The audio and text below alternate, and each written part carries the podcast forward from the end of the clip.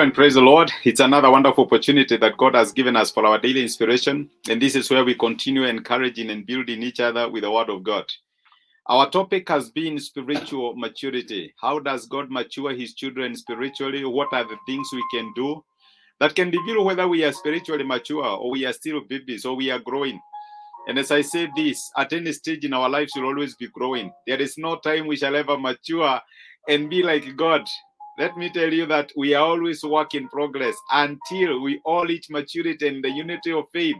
And that is the day when we shall see Christ face to face. So we are always growing. We never reach. It's never a destination, it's a process. But then there are some things that God does to cause us to grow. And there are also some things that can reveal whether we are spiritual babies or whether we are mature. And we have looked at uh, different lessons that we have uh, we, we can uh, learn from the word of God the things that God does to mature his people. I don't want us to look at another aspect of maturity. And this is the aspect of embracing discipline. Every mature person knows uh, the, the, the, the, the good thing or the profits, the importance of discipline. We all appreciate the importance of discipline. I don't know what our lives could have been if we were never disciplined by our guardians or our parents, the people who brought us up. I know there is a debate that is going on across uh, Kenya, and that has with the public schools. Do we bring back the culture of corporal punishment, or do we do away with it? I know human rights activists will say, no, that's an abuse of human life. But those of us who went through it, those of us who are disciplined, we can say that there are some things we were saved from just because we feared the Lord.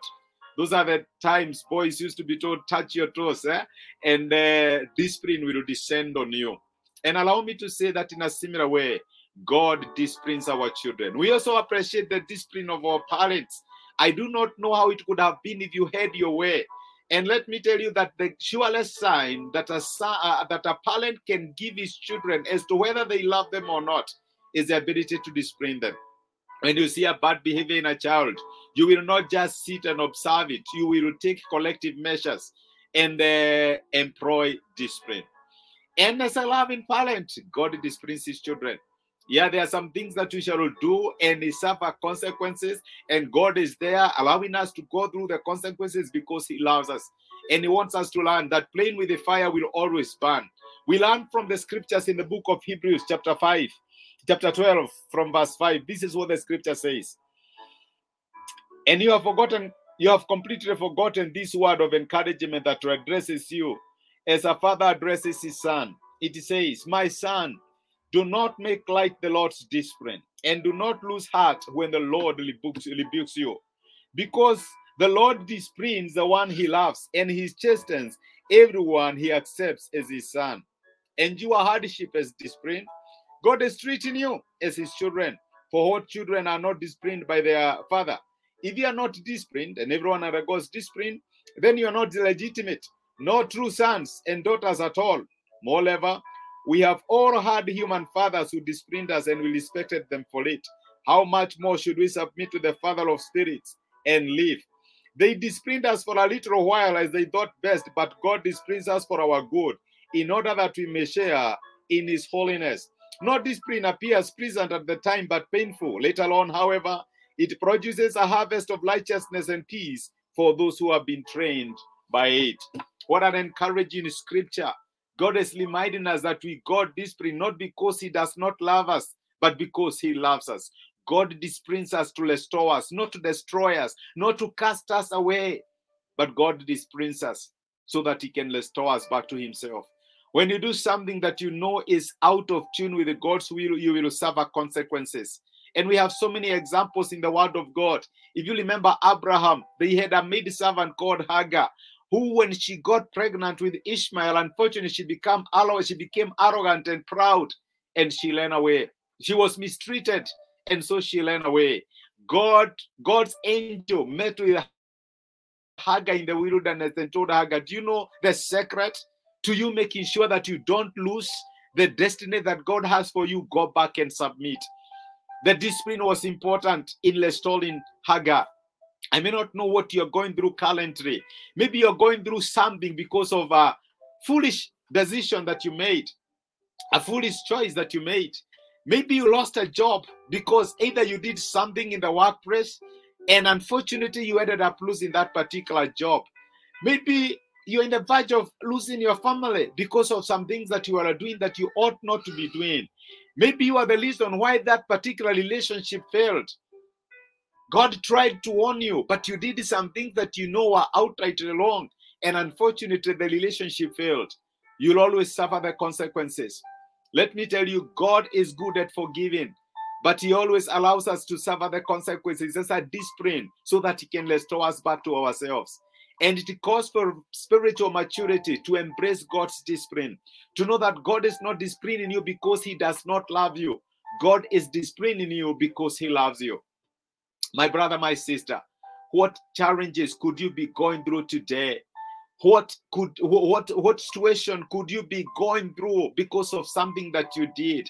And God is trying to bring this to your attention that I'm doing this to restore you back to myself. You did something that you are not supposed to be doing. You planted a seed that you're not supposed to, to, to, to, to plant or to sow.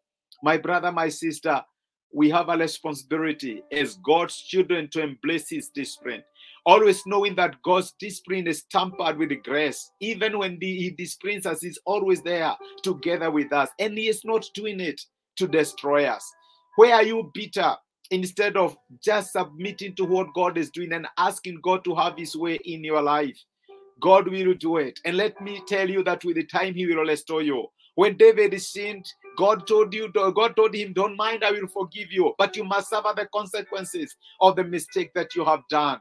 God is good to forgive us, but allow me to say that He will always allow us to suffer the consequences of our mistakes so that we can learn. And it is His way of making sure that He disciplines us. Where is God telling you not to be bitter, but to appreciate His discipline today? Where is God asking you to see His love, even in the discipline that you're going through currently?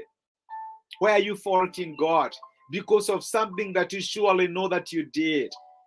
God's discipline is always tampered with mercy. Whatever you're going through currently, and you know you participated in that particular pain, do not get bitter, get better, and appreciate what the Lord God is doing in your life. I'm grateful that you joined me for this particular inspiration. God bless you so much. Let us pray.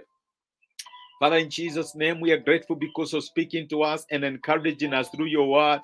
Thank you for reminding us that spiritual maturity embraces your discipline. And there's sometimes you go through challenging moments because of things that you have done, and because because of things that we have done, and because you want to restore us back to yourself. And I pray for my as I pray for my brother and my sister that you'll always give us a heart that is contrite and a heart that submits itself to your collection and even to your disciplining, Lord, upon our lives, oh God. I pray that you will help us. Instead of getting bitter, Lord, we will get better. And we shall see the purpose that your discipline is meant to accomplish in our lives. Thank you because of speaking to us. I pray that your blessing will rest upon my brother and my sister, and that, Lord, you will come through for them in whatever circumstances or situations of life they are trusting you for. Thank you for being our teacher. We love you and we celebrate you. In Jesus' name we pray. Amen and amen. Embrace God's discipline. And Let me tell you that one sure sign that God loves you is if He takes time to discipline you. You are blessed and you are a blessing. And thank you so much for joining me for this particular inspiration.